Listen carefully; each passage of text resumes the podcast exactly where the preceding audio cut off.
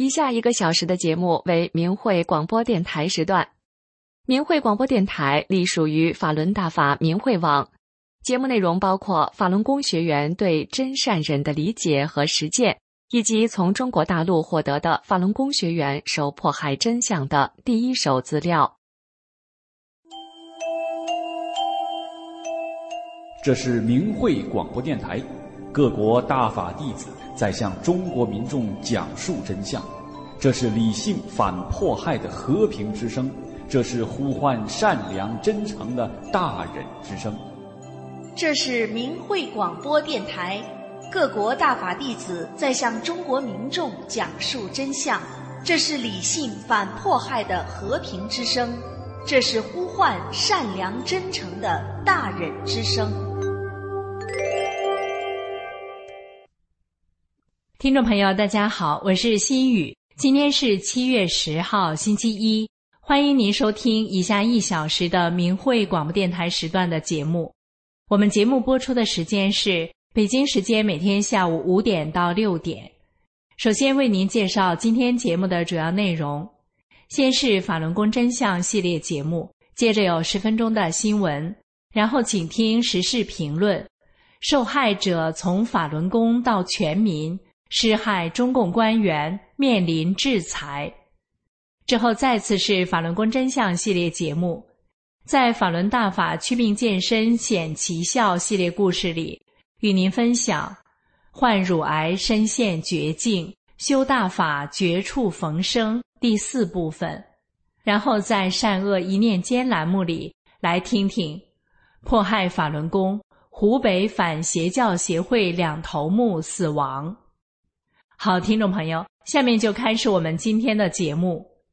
在法轮功真相系列节目里，我们想告诉您，一千四百例是中共对法轮功的造谣抹黑。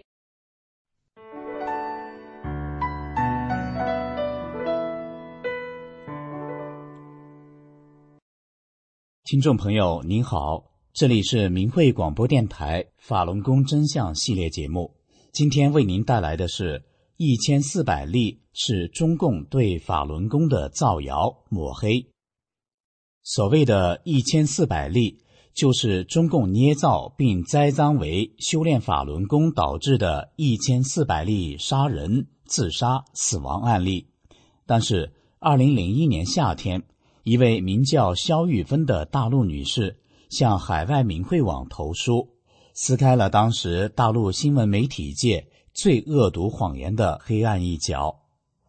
肖女士的丈夫王库就是被列在这一千四百个案例中的一例。肖女士在信中说，她的丈夫王库是某机关公务员，有家族遗传肝病，哥哥和弟弟分别于一九九五年和一九九七年因肝病去世。王库本人也在一九九八年肝硬化去世，本属正常死亡，后来被中共谎称是练法轮功死亡。肖女士澄清说，她丈夫从未练过法轮功。这个中共栽赃的所谓一千四百例，当时中共国内几千家报纸、杂志、数百家电台和电视台全力开动，连续几个月轰炸式报道。欺骗了无数民众，被中共炒得沸沸扬扬的，还有一个井架上吊案。死者原是吉林省东辽县农民李有林，后搬到辽源市，以摆摊修车为生。有一天，城管部门将他的修车工具连同手推车一并没收了，生活没有了着落。李有林一时想不开，就在山上上吊自杀了。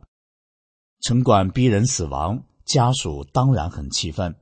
辽源市民政部门为了给城管开脱责任，答应给予抚恤，但要求家属同意把死者说成是练法轮功致死的。于是，辽源市公安还特意伪造了现场，把抬回家的李有林遗体又抬回到山上，再吊挂起来。并在死者周围摆上法轮功物品和两瓶白酒，对死者重新录像。然而，伪造的现场恰恰让栽赃嫁祸露出了破绽。法轮功是佛家修炼法门，严格禁止杀生和自杀，同时也不喝酒、不抽烟。辽源市公安部门摆出的那两瓶白酒，弄巧成拙，分明就是在告诉大家，他们是在造假。其实，周围的街坊邻居也都知道，李有林生前从来没有练过法轮功，并且还有精神病史。中共罗织的一千四百例杀人、自杀、死亡的案例中，有的案例是把精神病患者病发时的意外事故栽赃为法轮功学员所为；有的案例是以减刑为条件，唆使杀人者冒充法轮功学员；有的案例是以报销医药费为诱饵，让危重病人冒充法轮功学员。还有的案例是把普通人的正常病逝说成是练法轮功造成的，所有的这些案例都是中共对法轮功的栽赃嫁祸。这些谎言宣传不仅成为中共煽动仇恨、迫害法轮功学员的借口，而且使很多大陆民众失去了受益于法轮功的机缘，因为害怕谎言被揭穿。中共江泽民集团烧毁法轮功的书籍，关押讲真相的法轮功学员，封锁海外明慧网等报道真相的网站。但是，中共的谎言无法阻挡真相的传播。早在中共开始迫害法轮功之前，一九九八年，在北京、武汉、大连及广东，分别由当地医学专家针对上万修炼法轮功的民众。开展了五次医学调查，调查结果显示，修炼法轮功祛病健身总有效率高达百分之九十七点九。听众朋友，假如没有这场造谣抹黑与残酷迫害，会有多少体弱多病的人因为修炼法轮功而重获健康？识破中共一千四百例谎言，找到真相。不但可以驱散自己内心被灌输的仇恨，同时也会拥有身心健康的机缘。以上就是今天的法轮功真相节目，谢谢您的收听，我们下次节目再会。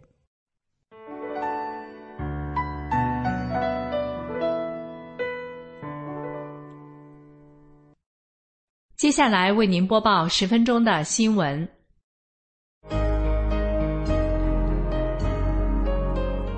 欢迎收听明慧网报道的大陆消息。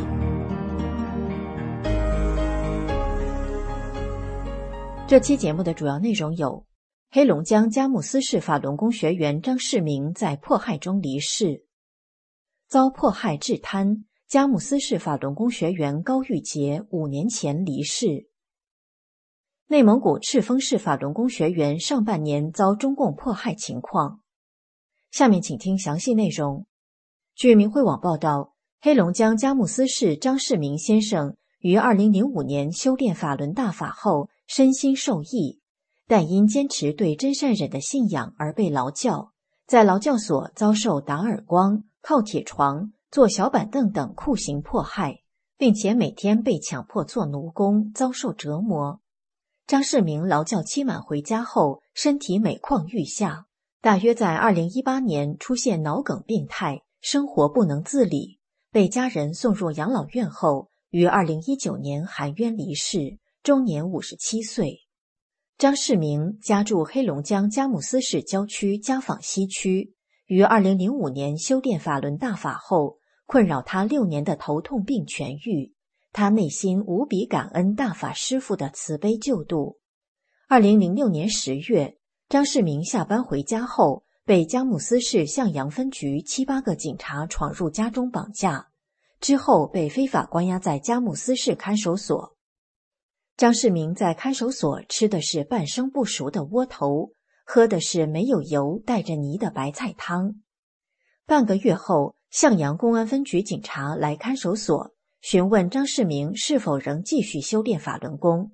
张世明表示不会放弃自己的信仰后。被绑架到绥化劳教所，非法关押一年。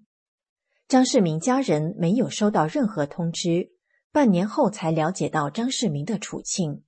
在绥化劳教所里，因张世民不放弃修炼法轮功，被警察和包夹犯人打骂，被强制坐小板凳，还曾被靠在上下床的上层，双脚伸直，只能脚尖接触到地面。他疼得全身虚脱，大量出汗，汗流在地上，湿了很大一块。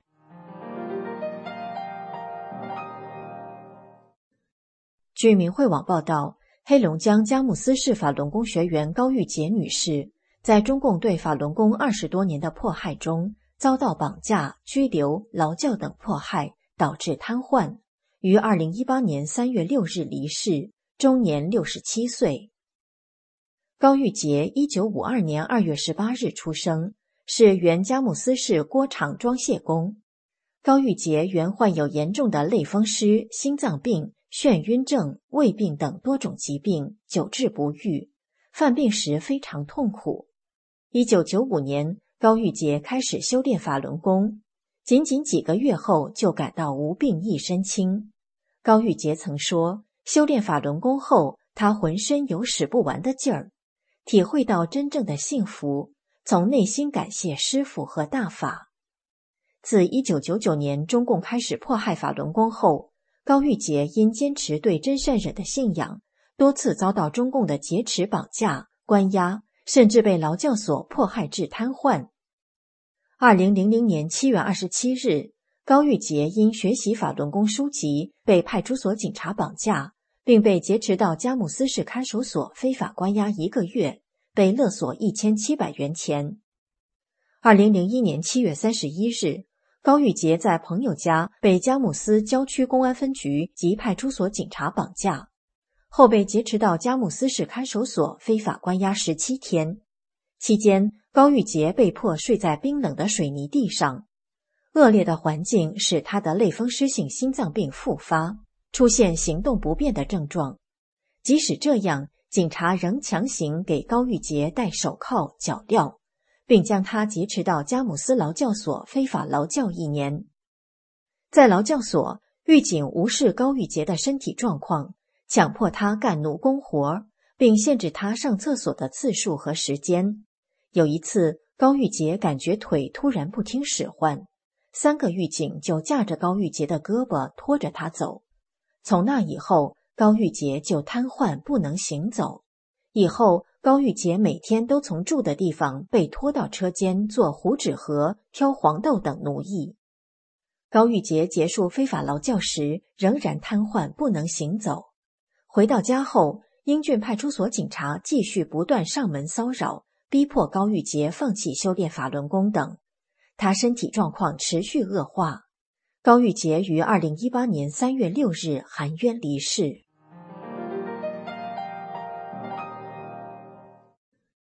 据明慧网报道的不完全统计，二零二三年上半年，内蒙古赤峰市及祁县区至少三人被迫害离世。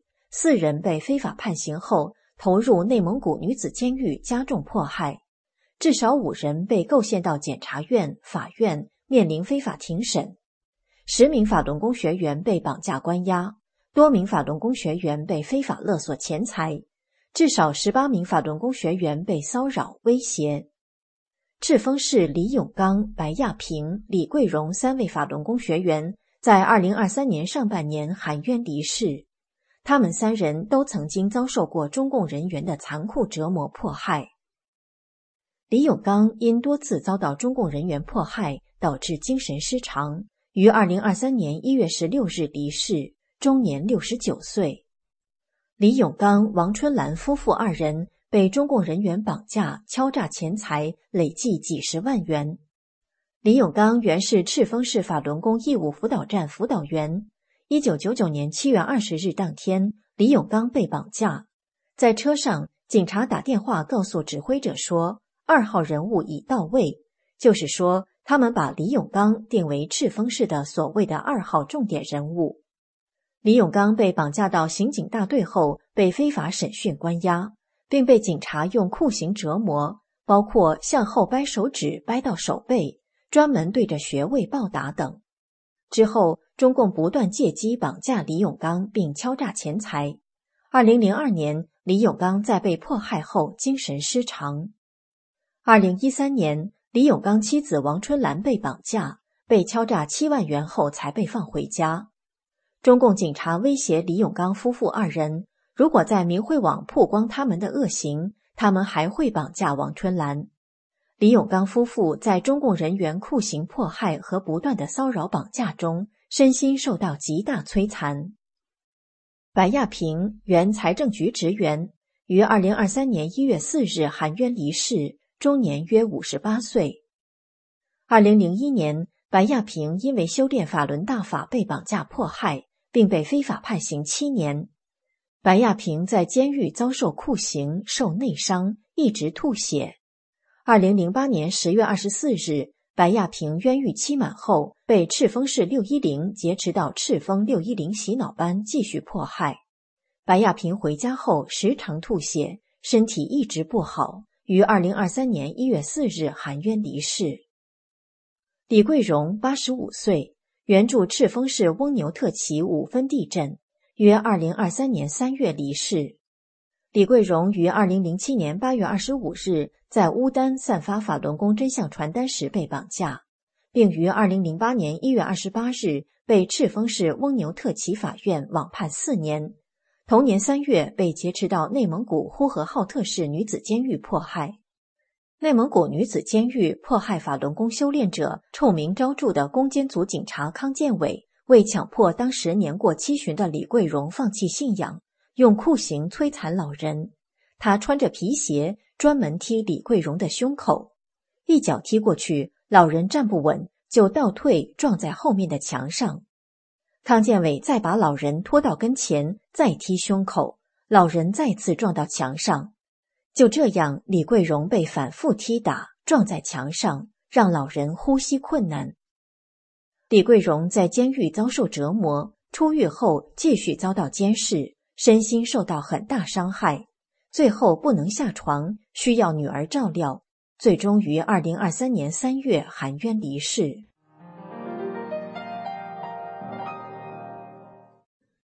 据明慧网统计，迄今为止，被中共迫害致死的法轮功学员中，能够查明身份的有四千九百七十四人。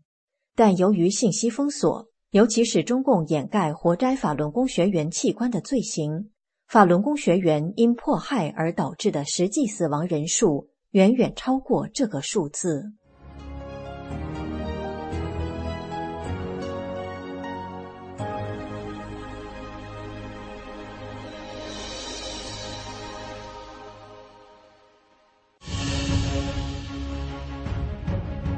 以下是明慧网报道的海外消息，主要内容有：加拿大卡尔加里牛仔节游行，法轮功团体受欢迎。下面请听详细内容。据明慧网报道，二零二三年七月七日上午九点，在西部特有的欢呼声中，第一百一十一届卡尔加里牛仔节大游行开始，拉开了十天节日欢庆的序幕。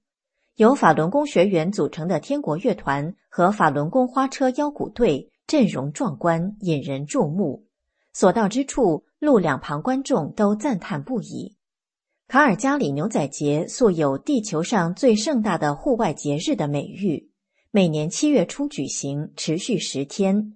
参加游行的队伍有超过一百支，共四千人。现场观众超过三十万人，包括来自世界各地的游客。由法轮功学员组成的天国乐团，今年是第十次参加牛仔节游行。今年鼓号乐手来自美加各地，共一百二十人。来自维多利亚的唐娜表示，天国乐团非常棒，整体配合相当好，音乐很美，她非常喜欢。法轮大法队伍由三个队列组成，最前面为功法展示队列，中间是花车。造型为一艘巨大的金黄色法船，船体上是手绘的蓝白祥云、粉色莲花以及碧绿荷叶。船上矗立着三面旗帜，分别上书“真善忍”三个大字。仙女端坐在莲花台里，腰鼓队紧随其后，身穿金黄的服装、粉色的绸带。花车队主持人张旭峰介绍，在中国古代文化中。法船有着指引、领航的寓意，给世人引领一个正确的方向。而莲花为佛家世界的花朵，代表吉祥如意，希望给观众带来福分、好运。整个花车蕴含中国传统风韵，中国传统文化让人向善走正，是当今社会所需要的。来自中国的杜先生表示，法轮功团队参加牛仔节大游行是在弘扬中国文化，并表示真诚、善良这些理念是普世价值。卡尔加里的自雇业者齐恩塔拉谈到法轮大法队伍时表示。自己非常喜欢法轮功学员洋溢的热情和他们的服装，喜欢他们脸上的笑容，把那种文化特色完全展现出来。齐恩塔拉形容，看到法轮功学员制作的法船的那一刻，令他心潮澎湃，并表示腰鼓队的那种韵律很独特、很庄重，有主掌天地、信心满满的感觉。最后，让我们共同关注一下三退大潮。在海外大纪元退党网站上公开声明退出中共党团队的人数已达到四亿一千五百七十一万。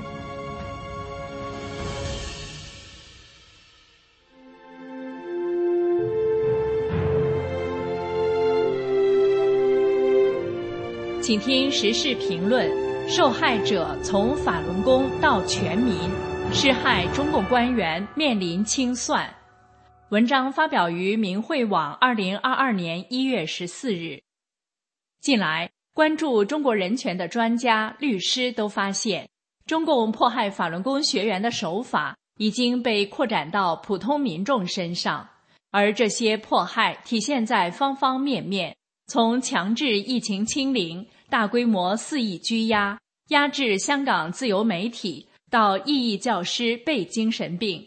再加上这几年的大规模监控，包括网格化监控、人脸识别、监视系统等，以及对维吾尔族、穆斯林、基督徒等各种信仰团体的迫害中所采用的手段，包括大规模监禁、酷刑、强迫劳动、洗脑转化，还有活摘器官等等，这一整套践踏国民人权的持续性迫害机制。是中共二十二年来打压法轮功过程中形成的，而且渐渐成熟，同时导致中国的法律体系不断恶化，而参与迫害的官员在中国境内和海外都正在面临清算。中共政法委是主导迫害的核心系统，其中的政法官员已经成为中共官场上最高危职位。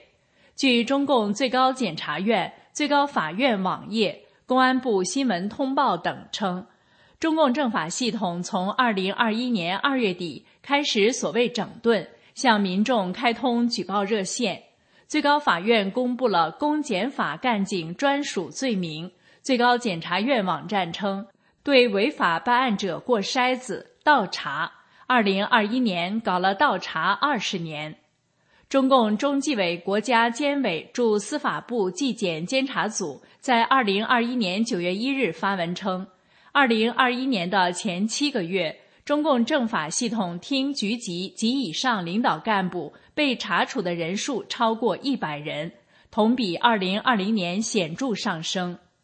据明慧网曝光，这些年来，大量的中共各级参与迫害法轮功的政法委官员遭恶报，纷纷落马。有的被判刑，有的跳楼自杀，有的投案自首，有的被抓被查，有的殃及家人入狱。这些遭报的官员包括最高级别的前政法委书记周永康、前中共公安部副部长孟宏伟、前中共公安部原副部长、国保局局长孙立军、前中共公安部常务副部长傅政华。前上海副市长兼公安局局长龚道安，前重庆市副市长兼公安局长邓辉林等。二零二一年落马的中共政法委书记包括前江苏省委政法委书记、公安厅厅长王立科，前黑龙江省政法委副书记何建民，前河南省政法委副书记、司法厅厅长王文海，前黑龙江省政法委副书记沃岭生，前广东省政法委专职副书记陈文敏，前安徽省委政法委常务副书记许刚获刑十三年六个月，前江西省九江市政法委书记叶国兵被双开，前山东省威海市政法委书记刘茂德被双开。前内蒙古呼和浩特市政法委书记李贺被查，前吉林省四平市政法委书记田野被查，前吉林省农安县政法委书记张凯南被查，而这些落马的政法委高官，几乎都曾亲自组织、指挥，并实际参与对法轮功学员的非法监控、绑架、关押、劳教、判刑、洗脑。酷刑等灭绝人性的迫害。据明慧网的统计，从2021年中国大陆各地区法轮功学员遭非法判刑人次统计可以看出，政法委书记遭恶报人数多的省份，如广东省、黑龙江省、辽宁省、四川省等地，也是迫害法轮功严重的地区。此外，值得关注的是。中共迫害法轮功有个专门机构“六一零办公室”，是在一九九九年六月十日由江泽民成立的一个法外机构，由江泽民集团在暗中操纵，并由政法委作为执行机构。因此，二十二年来，政法委的权力逐渐走向顶峰，形成了中共第二权力中央。对此，加拿大卡尔加里的纪录片制片人凯兰·福特。和著名人权律师大卫·麦塔斯近日联合撰文表示，中共为消灭法轮功而建立的打压民众机器，已经成为其践踏人权的持续性的机制。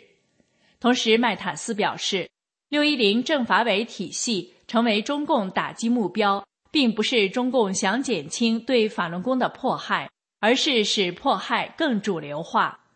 福特和麦塔斯在文章中还表示，基于真善忍价值观的法轮功是一种平和的修炼，但中共通过迫害将其政治化，并将其视为最强大对手。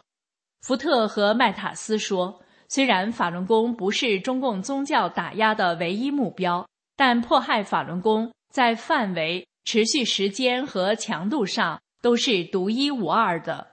可是，国际社会对此了解或关注的程度却远远不够。世界各地政府、媒体对法轮功受迫害的漠视，让中共的压迫机器转移，成为持续打压民众的机制。福特和麦塔斯认为，那些二十年来无视中共残酷打压法轮功的人，现在不能说自己对中共暴行感到惊讶。麦塔斯在文章中还建议用多种法律途径，在中国境外将参与迫害的中共官员绳之以法。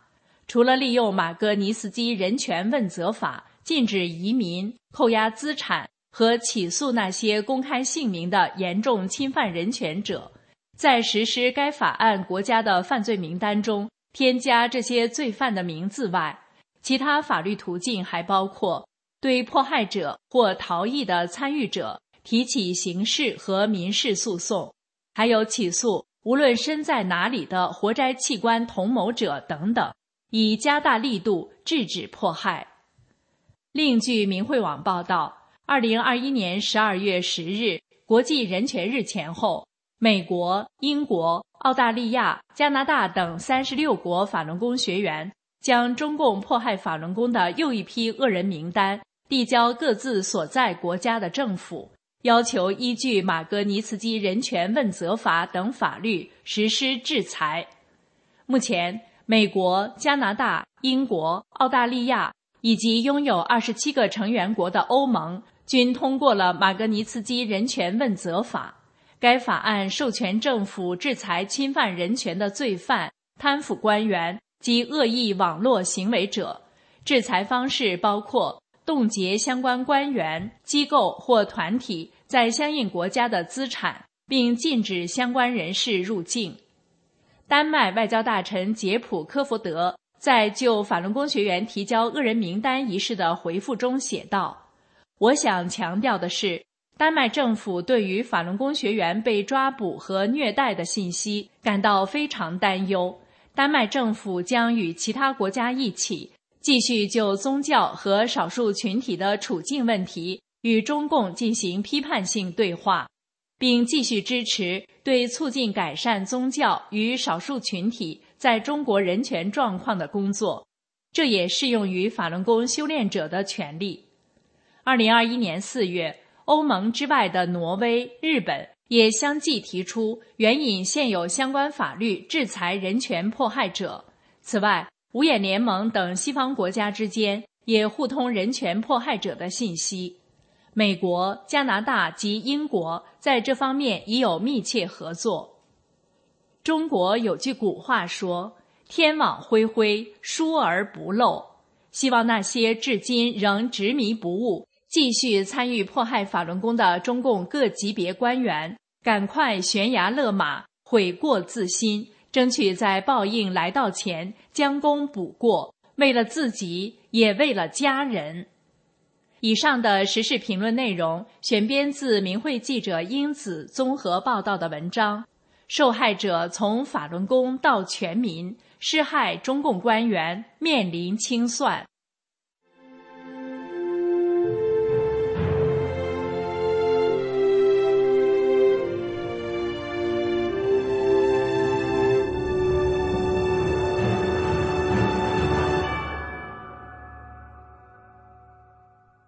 各位听众朋友，您正在收听的是明慧广播电台时段。这个节目是通过短波，在每天下午北京时间的五点到六点播出。这里您将听到很多在中国大陆听不到的消息。如果您要收听更多的明慧广播节目，可以通过翻墙软件到明慧电台网站收听，网址是 m h r a d i o 点 o r g。欢迎您继续收听，下面是法轮功真相系列节目，让我们来告诉您中共自导自演的天安门自焚真相。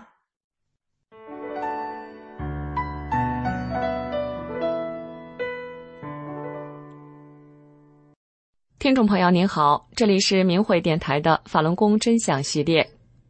一提到法轮功，很多中国人会想到曾经在电视上看到的天安门自焚。那么，修炼法轮功的人真的会做这样的事情吗？作为一名法轮功学员，我想告诉您的是，当年的天安门自焚是中共为了让民众仇恨法轮功而自导自演的残害生命的惨案，嫁祸法轮功。法轮功是佛法修炼，明确禁止杀生和自杀。一个真正修炼法轮功的人是绝对不会去自焚的。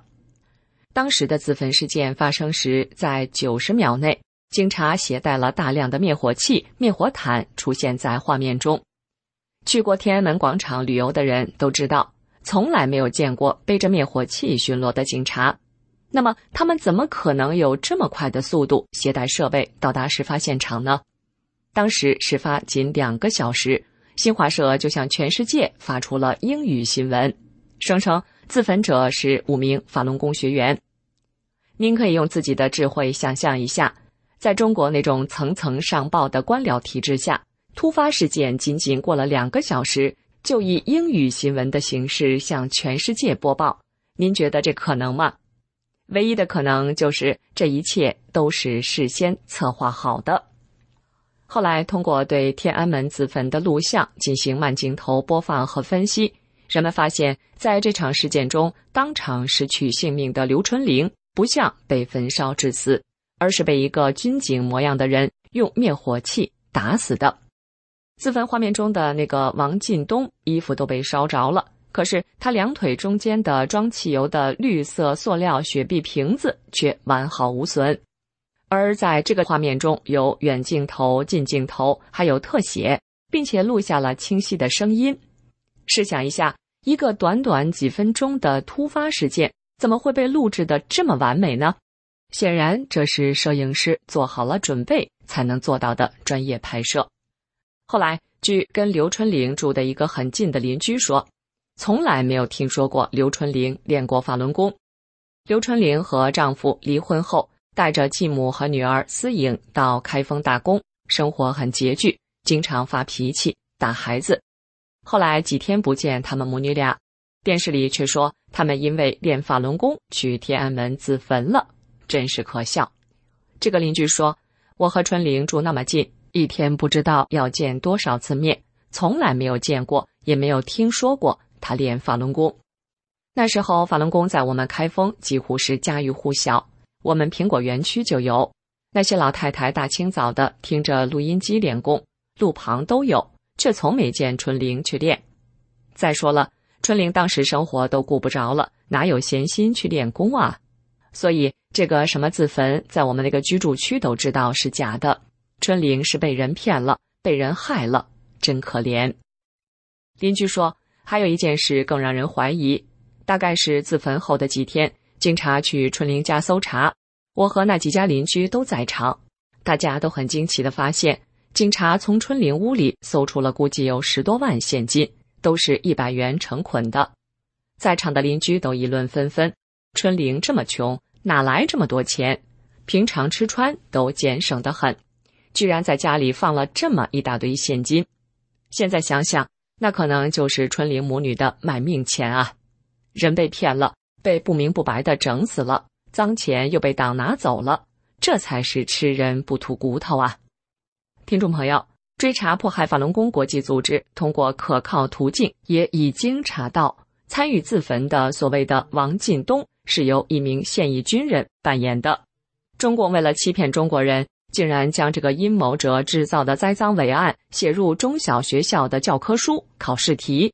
目的就是给全中国的人制造对法轮功的恐惧和仇恨。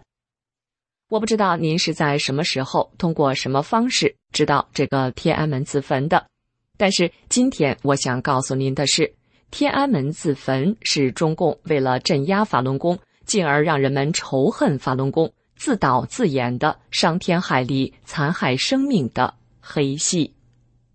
今天的法轮功真相节目就到这里。以上为您带来的是中共自导自演的天安门自焚。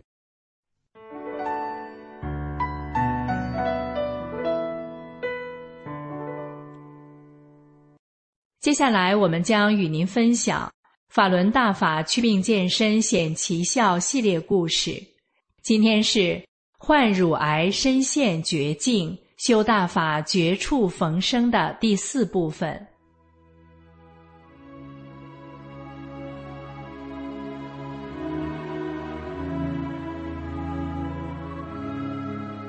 听众朋友，您正在收听的是明慧广播电台的《法轮大法祛病健身显奇效》系列节目。今天为您带来的是“患乳癌深陷绝境，修大法绝处逢生”第四集。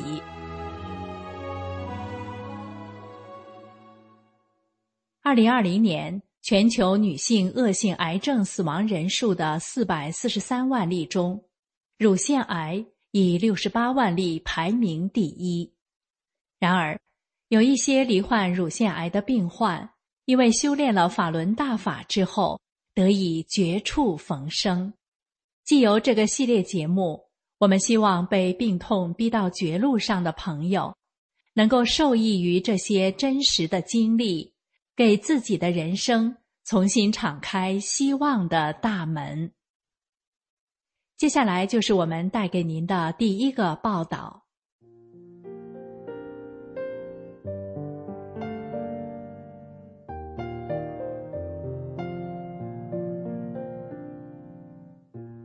张桂香家住吉林省长春市青铁湖西花园，她原是长春一家汽车经贸公司的员工。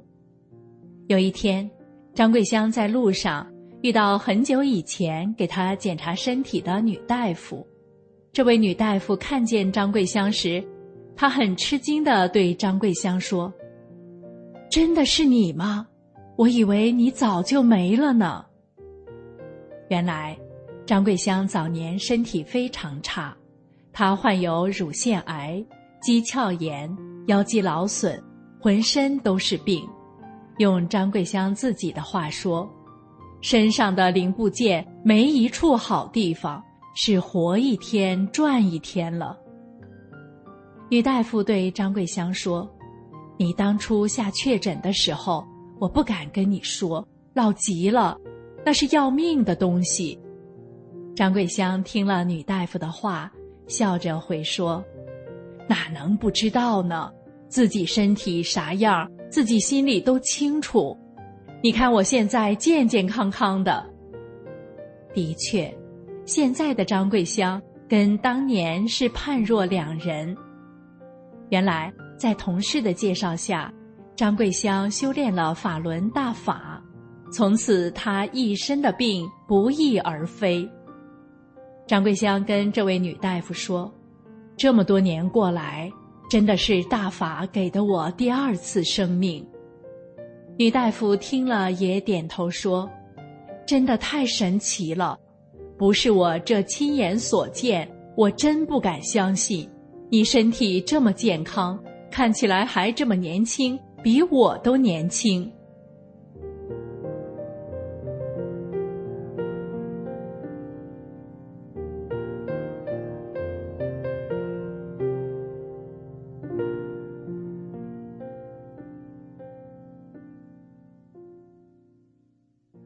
这是长春张桂香的经历，而在遥远的内蒙古自治区锡林郭勒盟的润乡，他也有着像这样获得第二次生命的类似经历。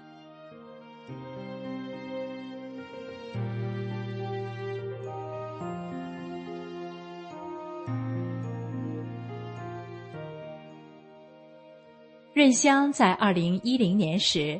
他右肾患透明细胞癌被切除，到了二零一二年，他左乳房患乳腺癌也做了切除，在二零一五年初，润香到北京治疗心包积液和胸腔积液，查出癌细胞扩散了，他的生命只剩下两个月到一年的时间，在治疗的过程中。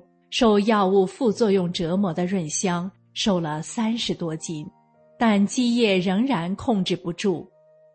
第二次检查，发现润香的肺部也出现了病变。润香知道自己时日无多，在绝望中，润香听从了姐姐的建议，开始修炼法轮大法。由于积液，五个月来。润香只能坐着睡觉，但是学练法轮功的第一天，润香能平躺着睡觉了，而且他吸了半年的氧气也可以不吸了。第二天学练，几个月来困扰润香的剧烈咳嗽缓解了很多。学练一周后，润香身体出现了巨变，他有了精神和食欲。走路和上楼不累不喘，能正常与人说话交流了。到了第十一天，润香因为化疗脱掉的头发长出了新发。第四十天，润香整个人精气神大变样，没人能看出他是刚从死亡线上爬回来的人。二零一五年八月，五十五岁的润香。写下了自己修炼法轮功四十天的亲身体会，发给了明慧网。他不禁泪如泉涌地说道：“我不知道自己有多大的造化，竟然能够在我人生最后的日子得法重生，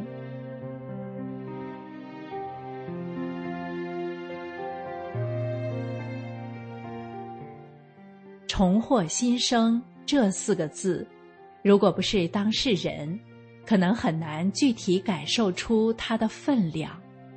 虽然如此，我们还是很能体会到润香泪如泉涌的激动心情。而这般的奇迹，对旁人来说，也许就像前面那位女大夫一样，不是亲眼所见，还真不敢相信呢。然而。这样的奇迹的确发生了很多。接下来也是两位中国女士的故事，我们一起来听听。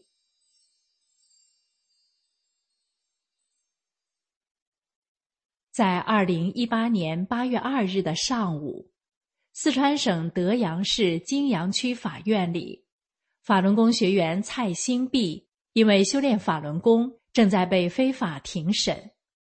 她的丈夫在庭审中为蔡新碧做了无罪辩护。蔡新碧的丈夫对着法院里的人说：“蔡新碧曾患严重的类风湿，骨骼变形。”手不能握筷子，生活不能自理。医生说，全世界的医院都医不好。蔡新碧的丈夫还告诉大家，蔡新碧同时患有乳腺癌。蔡新碧的丈夫接着描述自己的情况，他说：“我是二重货车司机，常年在外跑车，心里提心吊胆的。”我父亲八十多岁，需要照顾；女儿上小学也需要照管。我妻子生活不能自理。就在这时，妻子遇上了法轮功，他学法练功，很快身体好了。他健康后，就帮助照看年迈的父亲、上学的女儿，帮我解决了很多后顾之忧。我父亲临终时对我说。你一定要对得起蔡新碧这个孝顺的儿媳妇，我宁可不要你这个儿子，都要认这个儿媳妇。那天的法庭上，蔡新碧的律师也指出，公诉方的所有证据都是非法抄家得来的，所搜出的资料也是合法的，当事人应该当庭无罪释放。听完了辩护律师和家属的辩护，公诉人和法官无言以对，宣布休庭。从蔡新碧丈夫的辩护词里，我们知道蔡新碧修炼法轮功后，她的严重类风湿与乳腺癌都好了。获得健康的蔡新碧，还成为一个令人感动的孝顺儿媳，才会让这位老父亲对儿子说。我宁可不要你这个儿子，都要认这个儿媳妇。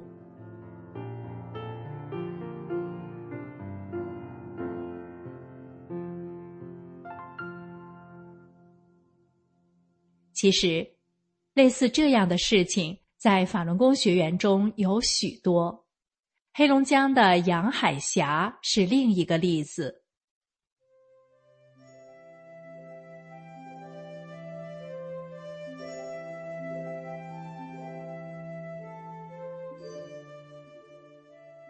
杨海霞家住黑龙江省大庆市杜蒙县邮电家属楼区，她身患双侧乳腺癌，做双乳切除手术后，刀口不愈合，渗液。当时他家庭经济条件不好，承担不起医疗费，所以杨海霞只能在痛苦中煎熬着。一九九七年，杨海霞有幸开始修炼法轮大法。按真善忍标准做好人，身心受益，身体得以康复，双乳切除的刀口完好愈合，其他病症也不翼而飞，身体健康。杨海霞自己病好了，再不需要别人护理，而且反过来护理卧床的老父亲，老人被护理的好好的，直到去世，身上都没有一点褥疮。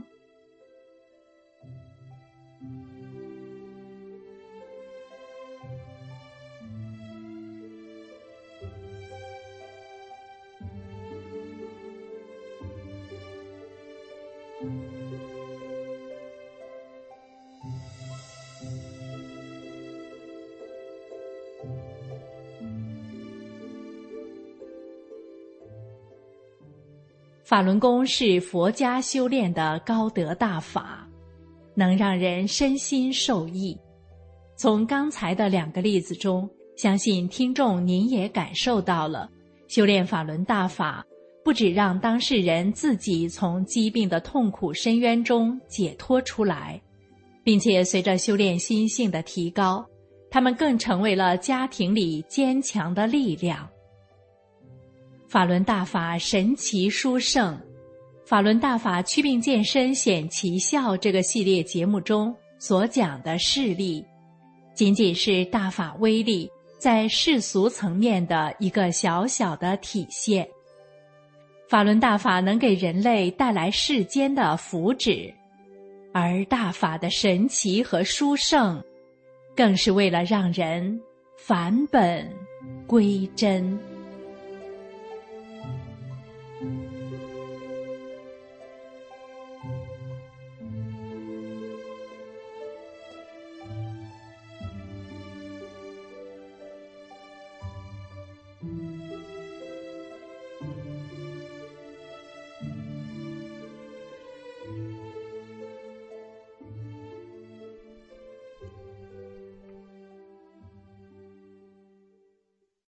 中国科学院院士、原华中科技大学校长、湖北省反邪教协会理事长杨叔子，二零二二年十一月四日在武汉死亡。原武汉大学校长、湖北省反邪教协会副理事长陶德林，于二零二零年五月二十四日也死在武汉。今天的善恶一念间栏目与您分享的是。迫害法轮功，湖北反邪教协会两头目死亡。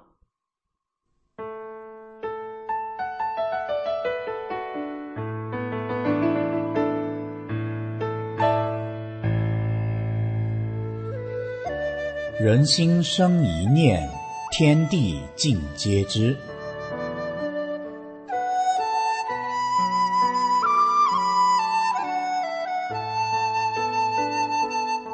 听众朋友您好，欢迎收听明慧广播电台《善恶一念间》节目。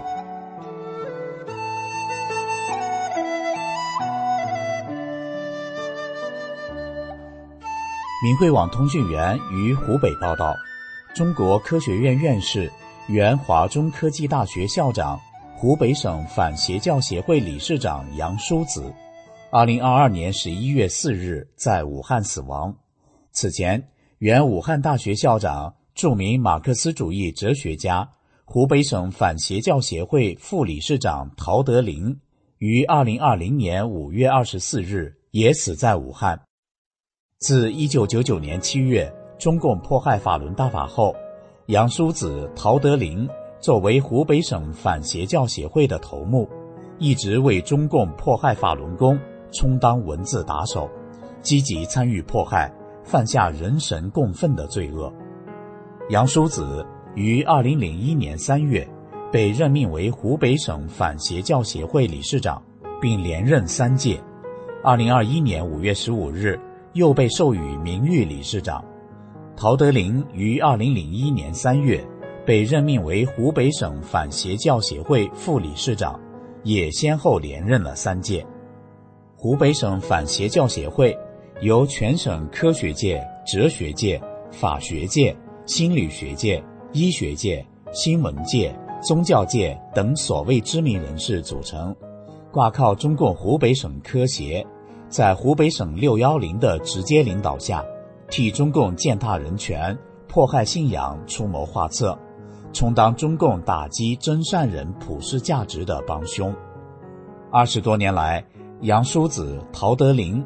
作为湖北省反邪教协会的骨干头目，积极组织开展所谓反邪教理论研究，利用武汉市各类大专院校、科研院所专家学者集中的特点，以科协的名义欺骗利诱专家学者，以中共的马克思主义理论、社会主义核心价值观为指导，从自然科学、社会科学、法律、宗教。新闻等各方面寻找迫害法轮功的所谓理论依据，利用媒体大肆宣传洗脑，举办各种反邪教的会议，包括专题报告、座谈会、学术交流、课题研究、人员培训、经验总结、图片展览，编写出版各类反邪教的杂志、期刊、教材和书籍等等等等，他们不遗余力。替中共大肆进行反邪教的宣传，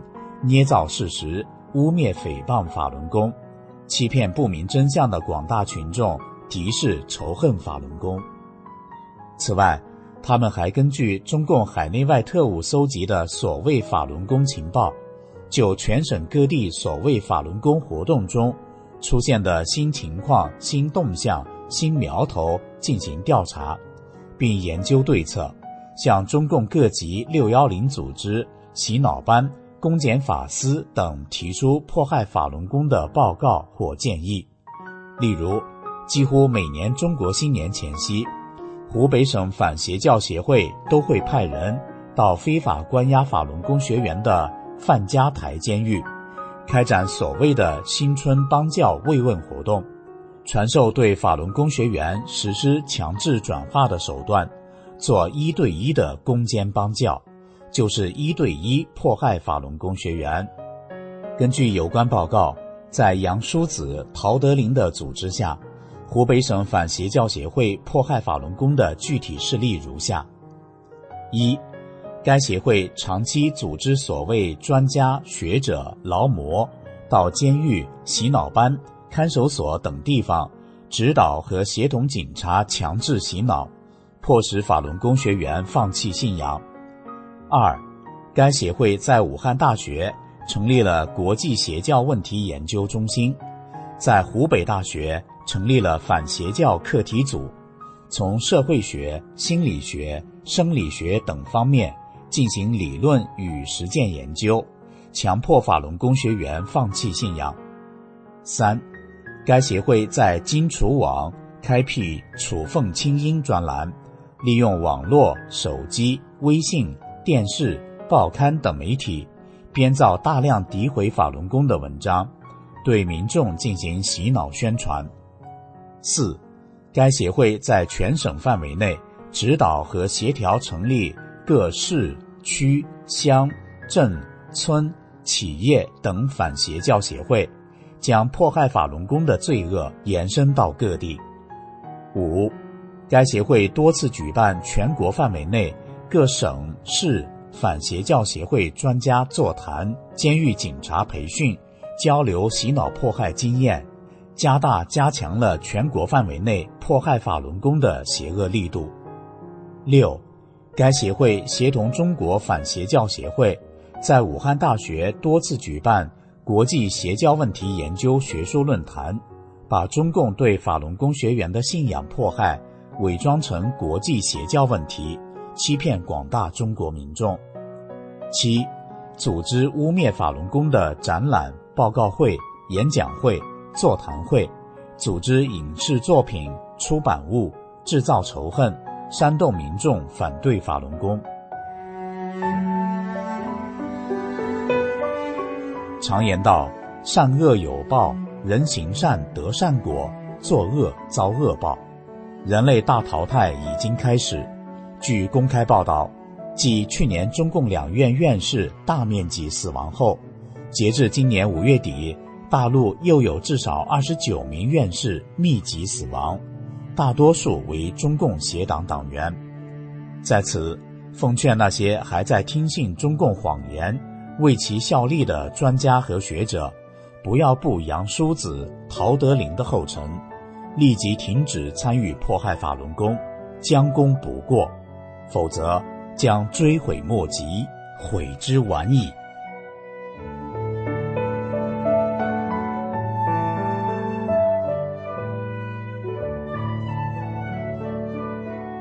听众朋友，今天的善恶一念间就到这里，感谢您的收听。